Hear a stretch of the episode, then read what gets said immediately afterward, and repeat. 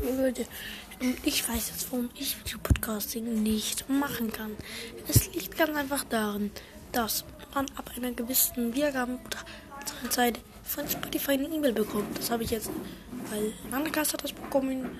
ähm, Blog zu Blog oder ein rund um den Blog hat das bekommen.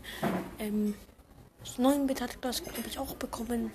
Also glaube ich, ab einer gewissen Wiedergaben oder Höreranzahl bekommt man eine Mail und drin steht, hallo, willst du Videopodcasts für uns austesten? Und diese Mail habe ich wahrscheinlich noch nicht bekommen. Ich werde jetzt nochmal nachschauen.